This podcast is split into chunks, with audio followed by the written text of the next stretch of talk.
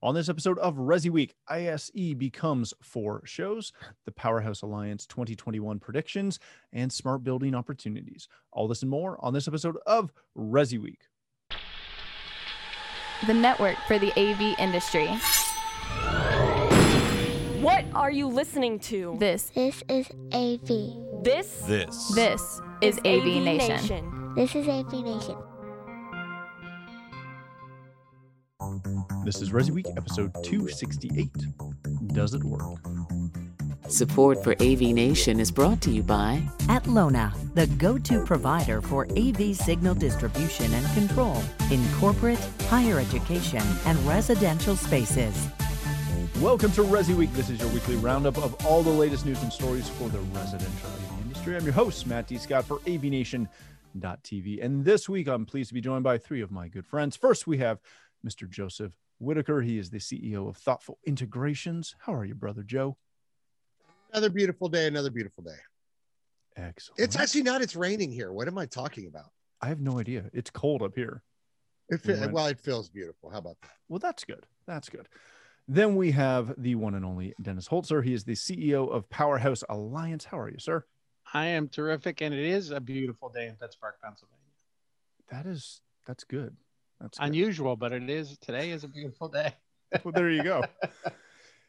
Last but not least, hopefully having a beautiful day down in Virginia, is Mr. Henry Clifford. He is the president of AliveWire and the co-founder of Parasol. How are you, sir? Doing great, Matt. Thanks for having me. Thank you for being here. Is it a beautiful day in Virginia? It's always sunny in Richmond, Virginia. Beautiful. All right, gentlemen, we are going to kick today off with...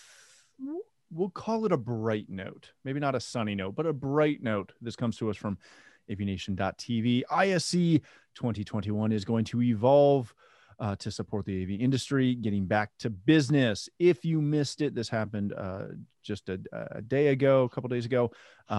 ISE was planned for Barcelona, but yeah. It's not exactly going to happen the way it was planned. They're going to break it up into 4 individual 2-day events. First, in the first week of June, it'll be in Barcelona, then in Munich, then in Amsterdam, and wrapping up in London. So essentially 2 days each location, following a week after one another, to get the industry together, as well as support it with a bunch of digital pieces as well for people that obviously can't travel. Joseph, let me start with you. What does this mean for ISE? ISE is a pretty big show.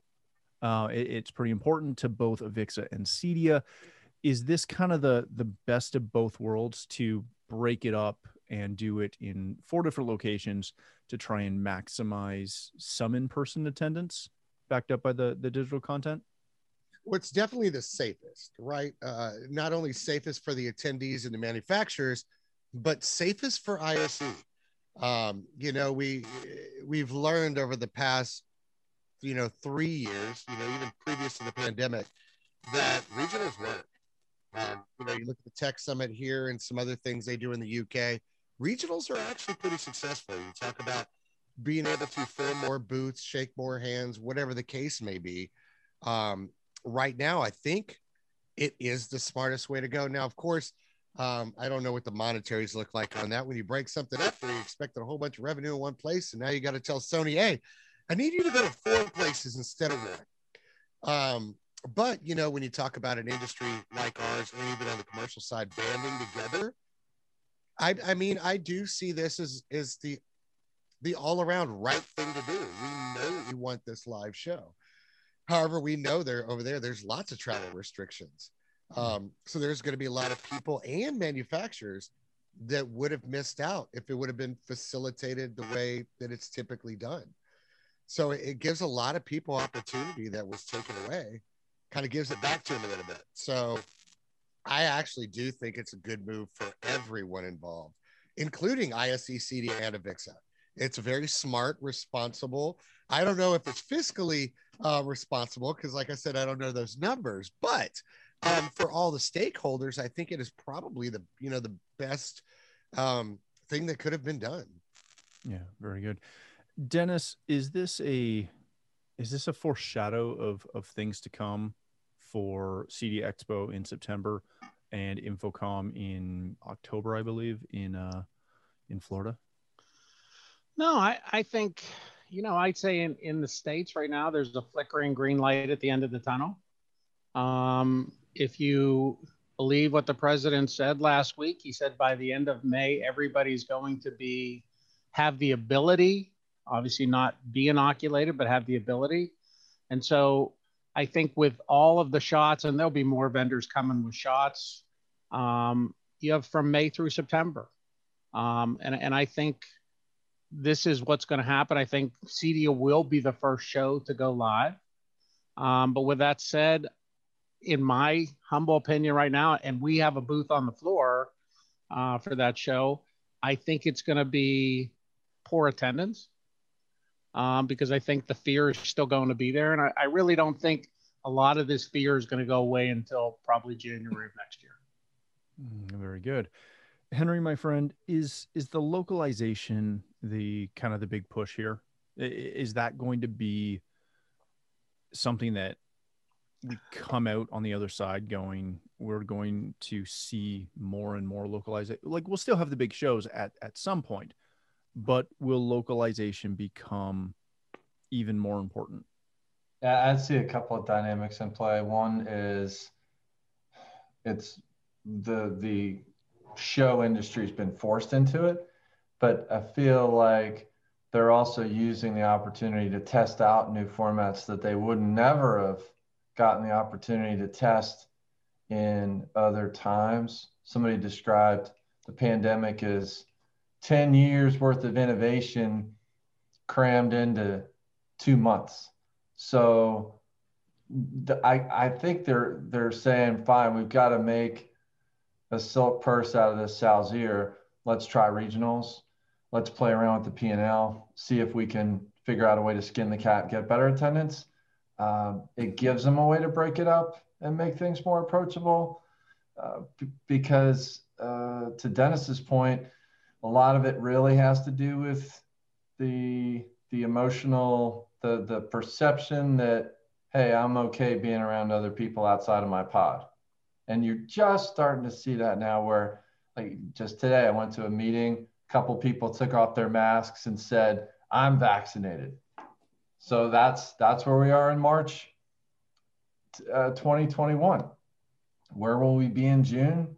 Probably a world. Yeah. So I think it's week by week, month by month, and things are going to change if they need to change. I can remember Crestron announcing their participation in Cedia last year. You remember that? Like, yeah. Cedia last year, thinking we were going to have an in-person Cedia, and how potentially laughable that is in the rearview mirror. So we don't know.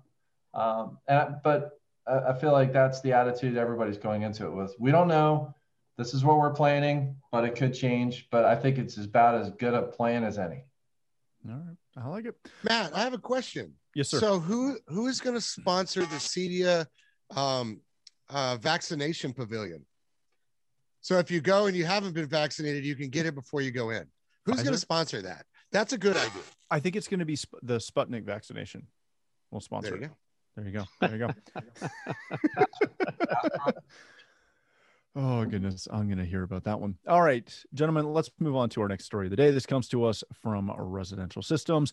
It's a white paper by our good friends Powerhouse Alliance reporting on the 2020 product analysis and 2021 projections.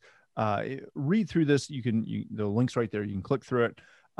Obviously, the big takeaways from this were networking was through the roof, as we come to expect. Dennis, I'm really glad you're here so that we can talk about this, because who better to talk to than you? When you saw this report, when you guys were putting this report together, you probably could have asked me before you sent it out, and I would have said networking is going to be the big driver. Was there anything else in the report that really surprised you, that you saw and went, I did not expect this? So Matt, I will say to you, sitting at this time last year, the first thing I thought of, and frankly was deeply concerned of, who is going to let an integrator into their home or business going forward? And so I had a generalized fear of all lines, you know, and so there's, as business, there was probably, April was a tough month, and it kind of more cemented my fears. And then as soon as we started to hit the end of April, I thought, oh my God, what is going on? And, you know, the medium and good installers, and I use those terms loosely,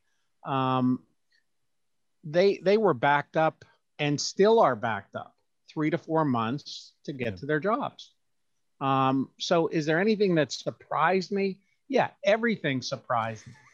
Once it, you know, we do have a lot of products in the residential security business also. Mm-hmm. And I've always looked at the security business, specifically residential security business, as one where people want to protect their homes when they're not home. They're not as concerned when they're home.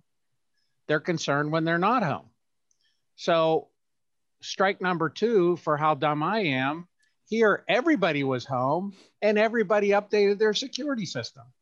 Yeah. So, you know, the moral of these stories is, A, you don't want to ask me any questions that you need answers for, but more importantly, nothing surprised me at the, as we sit here now. It really surprised me way back, but once we got on the roll, mm-hmm. and, you know, the other thing, and I know Henry was talking about writing some stuff. The one thing I've been, whenever getting the opportunity to write in any magazine, the one thing that I keep telling during this period of time, where there are families who still don't want integrators in their house.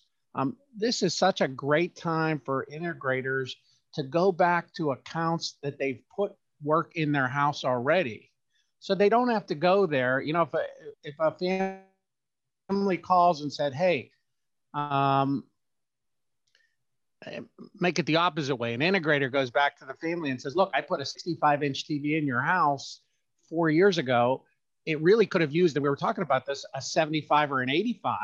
I can now put that 85 in your house at the same price I put the 65 in with 4K. And he doesn't have to go to the house because he knows all the work he did. You know, he can truly do a virtual appraisal and assess the cost, an estimate. So I guess the more of the long answer to your short question was, I was shocked, and now nothing shocks me. So if you'd have said to me in 2019, we're going to have a pandemic in 2020, and you're going to have the best year of business you ever had, I would have said you needed drug testing. So there's my answer. Well, all right then. Henry, you recently wrote something on, you know, planning for 2035. And I'm alluding to that because when you see data like this, that Powerhouse has combined, what can you take away from this, or how do you take information away from this to try and help with your future planning? Well, the 2035 blog I wrote was really meant to say, hey, as CI, as custom installation, we sort of operate with this mode of maybe we'll have a strategic plan for the year. Maybe we're just going from job to job, but nobody said to us, hey, in 10 years, our entire industry will die. And versus GM said to the auto industry, we're going to stop making combustion gas vehicles by 2035. So now every gas station, Jiffy Lube, Napa Auto Parts has been done a huge favor. Instead of wondering about disintermediation and extinction, they've been told in no uncertain terms, you will die unless you pivot towards catering to electric cars. I mean, and I just love the blessing and the curse of that, because the forward-thinking folks are going to pivot. Mm-hmm. And so I wanted to just challenge our own industry to think in the same way and use it really as an opportunity. To Dennis's point, when you have folks who aren't interested in having you in the home, or you have low margin transactions, what can you do to add on services to those relationships. I mean, that customer that you put a TV in for, if you can't remotely service and support them and they don't want you in the house, you're kind of hosed, and you're not making any recurring revenue as a result. So, I mean, I disclaimed in the article, yes, sure. Did I co-found Parasol? Yes. Will I not ever shut up about 24/7 support? Yeah, but it's for a reason. It's because offering those sorts of things is a huge differentiator, you know, as an integrator, and codifies the relationship in financial terms and sets a integrator up so they have a skip protect in their business so that if they experience cash whipsaws, which are just so common in our industry. I mean, all of us have had these moments where you got to make payroll and come up with $100,000, you know, the next day. I mean, these are just crazy. It's any small business is like that. But implementing a skip protect, using the pandemic, to Dennis's point, as a means of retooling the business, just like the convention folks are doing, it would be really, really short-sighted not to do that. And I said at the end of the blog, I hoped I was wrong. Very good. Joseph, my friend, I keep coming back to kind of my biggest takeaway with this was how huge the uptake in networking was. And I have to think that for, you know, a fair number of those integrators, networking was an afterthought, and it's now become a new vertical for them. How do you look at this kind of trend data and try to pull out of it what vertical might be your next profit center that you've overlooked? Well, you know, Henry kind of hit it really good with the automotive industry, right? Mm-hmm. So for us, like, you know, the networking thing, we saw it was going to be big because all these kids were going to be schooling from home. Everybody was going to be working from home.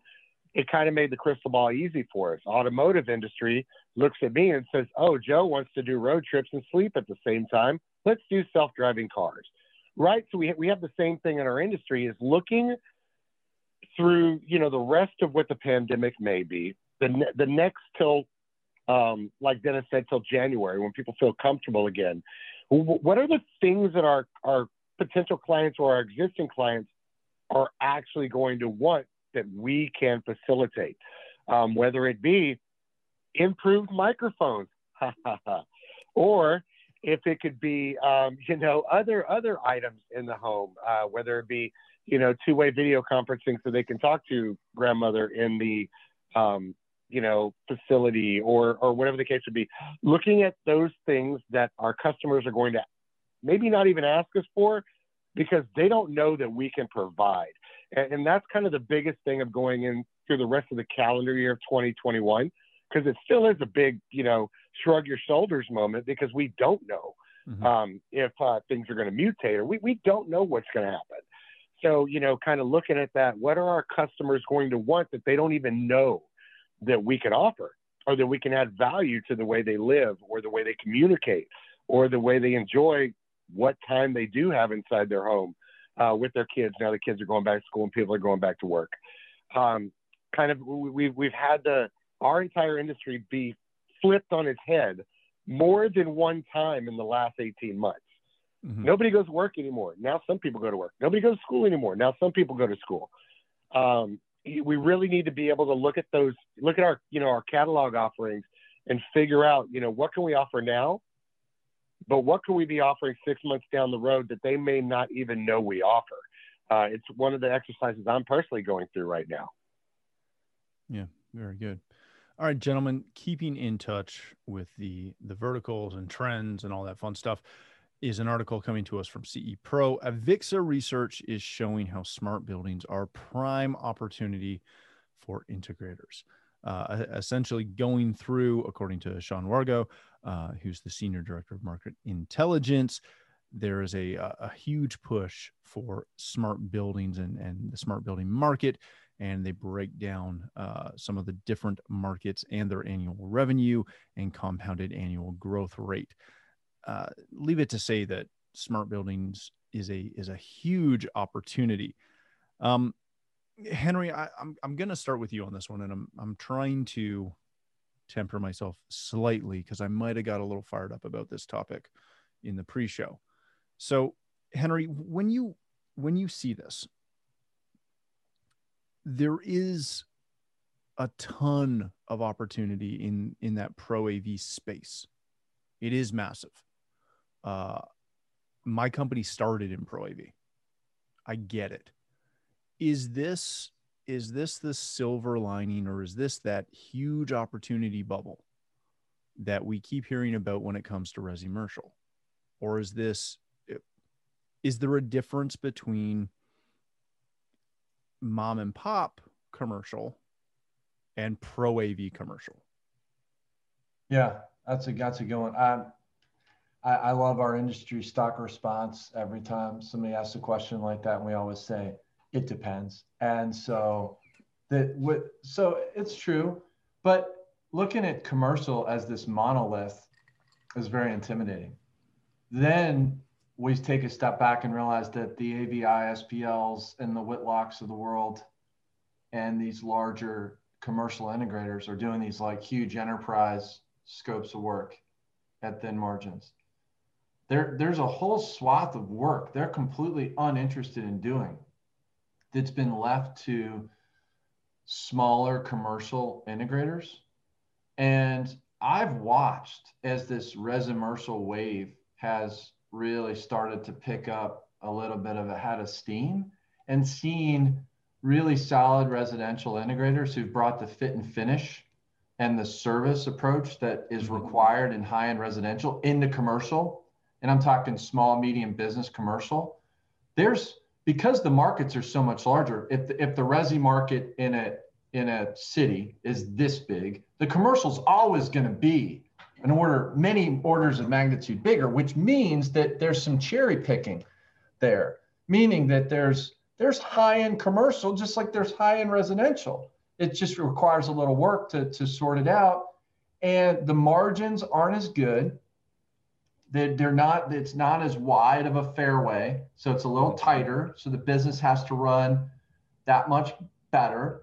So it feels to me like a resi integrator who doesn't have their stuff squared away, and there's little cracks in the foundation on the residential side.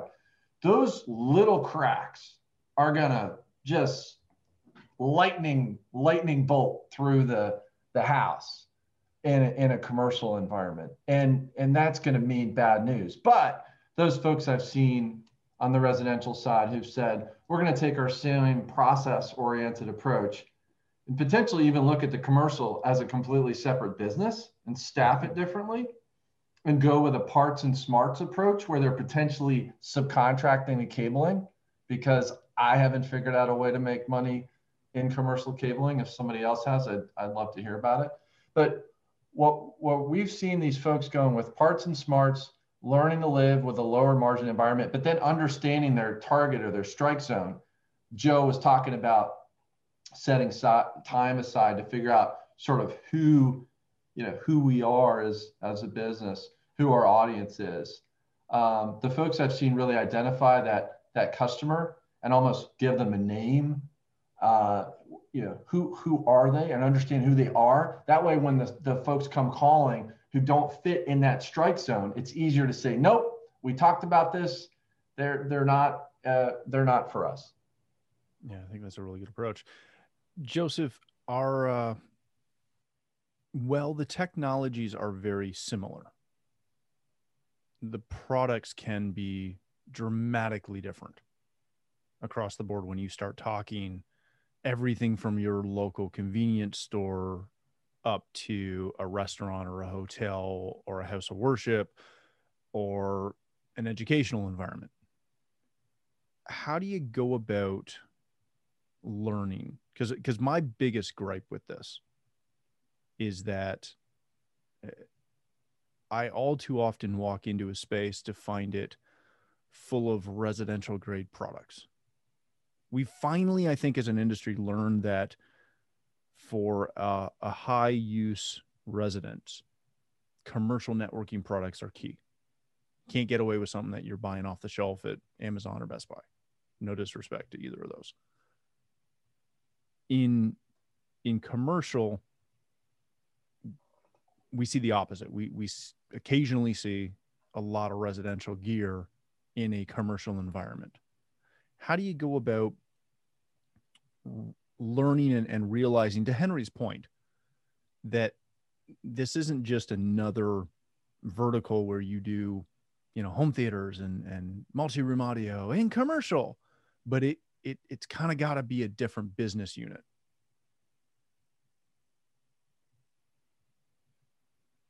You know, it's the rough part about it is that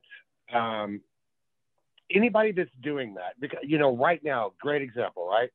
We're bidding and working on a $250,000 project. At the same time, we're doing a SLU student housing building. At the same time, we're working on a project that's a boutique hotel in Dallas. We're doing some other hospitality type stuff, right? And when you can succeed at that is when you step back and you say, what question am I asking myself? Am I asking myself, can I make it work? Or am I asking myself, does it work, right? Because if you look at real commercial products, like, you know, some of the ones we got, they're getting Q-SYS, they're getting products and you know, engineering and all that that's catered to that environment. It's not a, can I make it work? Can I take this crap that I use over here on the residential side and make it perform to a being used 24/7, 7 days a week, 365 days of the year by somebody who has no idea on site how to use a gain knob? Or, you know, you got to think about all those things and get away from, can I make it work, to a spot where this will work. This was made for this environment. When you engineer, you design, and you deploy like that, your failure rate goes really way down. And the other thing is the satisfaction of customer class, not client. Mm-hmm. Customer class goes through the roof, and it will grow business at that point. The education is out there. The products are out there. People just need to get out of their own way thinking, oh, I know best, or want to use people's job sites as experiments or laboratories. You know, really get out of your own way of the business. There are proven models, proven processes, proven products for each of these categories and subcategories. It's not your job to reinvent them. It's your job to make the client happy with the product, services, and procedures that work in each of those environments. That's where you can find the success in doing this. Yeah, very good. Dennis, I'll give you the last word on this. Is this a technical reach? Is this a business reach? Or am I just flat out wrong? It's not the third one, just so you know. It is both. It is a technical reach, but it is a monetary reach. And, you know, a good installer, regardless of the category, residential, commercial, pro, they know that they're good and that's what they're good at. And I couldn't agree with Joe more that there are some products that are fine line that could work here, but shouldn't work here. And coupled with the person who's employing them and giving them a budget and saying, I need to be within this budget, I think that also causes, it's certainly not the only reason, but it causes that could work to will work. And we all have to do a better job. And I mean everything from the supplier to the trainers to the individual companies. We've all got to do a better job at knowing what our limits are. And as Henry said, if we're on a wide fairway, we no way should be on a small fairway. You know, we got to know what we're good at, what we can do. And most importantly, and again, I go back to Joe because it couldn't have been said better, we've got to know the capability of the products we're buying. And that, you know, as a distributor, a lot of that falls on us. And when a company, an installer comes to us, whether it's a residential, commercial, professional, comes to us and gives us the opportunity to look at the job, we will tell them flat out, no, you can't use this $49 router to run a 27 office, 27 sub offices in an office floor. You can't do it. But I think all too, and I forget who was talking about where there was a, you have the ability and a guy says, my budget is $20,000. Who doesn't want to get a $50,000 job for $20,000? And I think that fault goes to some of the people we're proposing to also, because they're quick to say, hey, I'm getting $50,000 worth of work that Matt Scott quoted to me, and I'm getting it from this guy at $20,000. It's going to take, usually it'll be less, but sometimes maybe you'll go 3, 4, 5 months before all heck starts to break loose and you realize that what they put in is the $20,000 job, that should have been the $50,000 job. And it makes the professional guys come in and they look like bad guys right away, because they come in and say, look, I hate to say this to you, but all the equipment you have here is the wrong equipment. So you've got to have the confidence. And I know installers won't like me for saying this, but there's jobs that can come your way. If you're not capable of doing, you got to walk away. And we're not at the maturity in this business yet for that to happen, but that's what needs to happen. People need to know what they're good at. And if you aspire to go to the next level from residential to commercial, we had that several years back where the residential market fell flat and all of a sudden people started to go into the commercial area. There's enough education out there that if you do it right, you can do both, but you do need a different set of installers. It's not the same guy can run the wire in a 35 floor office building that can run it in a bungalow, a one floor house. Yeah. So it's, again, knowing your limits and how you approach them and knowing when to walk away. Yeah, that's how I look at it. I think that's the key takeaway. And you said it, so I didn't have to. So thank you. Dennis, my friend, thank you so much for joining us. We're going to leave it there. If people want to connect with you, learn more about Powerhouse Alliance, how do they do that? They can go to www.powerhousealliance.com. They can go dholzer@powerhousealliance.com if they want to talk to me personally. We have 60 locations around the country, and if we can be of service, we'd love to do it. And Matt, thanks for having me. Of course, my friend, anytime. Mr. Whitaker, Brother Joe, if people want to connect with you, learn more about Thoughtful Integrations, where can they do that? They can find us at thoughtfulintegrations.com, Thoughtful on Facebook and any other social media.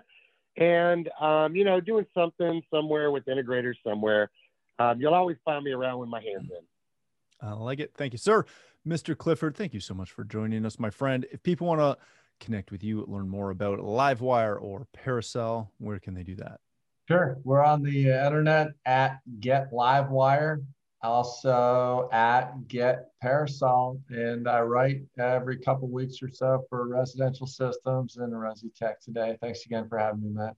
Anytime, my friend. Thank you again for joining us. If you'd like to connect with me and send me hate mail over that, you can do it at Matt D. Scott on Twitter and pretty much every other social platform. But more importantly, please visit avnation.tv, where you'll find this show as well as a wide variety of shows with all the verticals that we cover. When you visit the website, please take a moment to check out our supporters. We are extremely thankful for their support and ask that you support them as well. Thanks again for watching. That's all the time we have for this episode of Resi Week.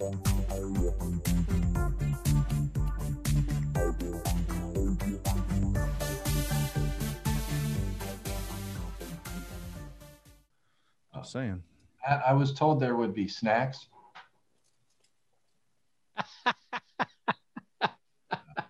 Thank you. Very nice. They're knockoff Cheez-Its. They're not bad, but they're not. Canadian Cheez-Its. Dude, we finally got them in. That's what you get. I used to have to import them. You think I'm joking? Wait, knockoff? You're handing out knockoff Cheez-Its, and you're talking about a residential installer to a professional? If I had real Cheez-Its, I would give them to you. The border is closed. What do you want from me? John. cheese. You can't go get them. You can't walk both sides of this argument. You can't have cheap Cheez-Its and want good equipment. Yes, I can. You want that big Ram truck for 30 grand, that ain't. No, I don't want the Ram truck at all. I prefer my trucks not rust out after 2 years. That was your example. It was. And I used it for reasons I do not understand because I'm not a Ram guy. All right. Mitchell's going to have fun with that one.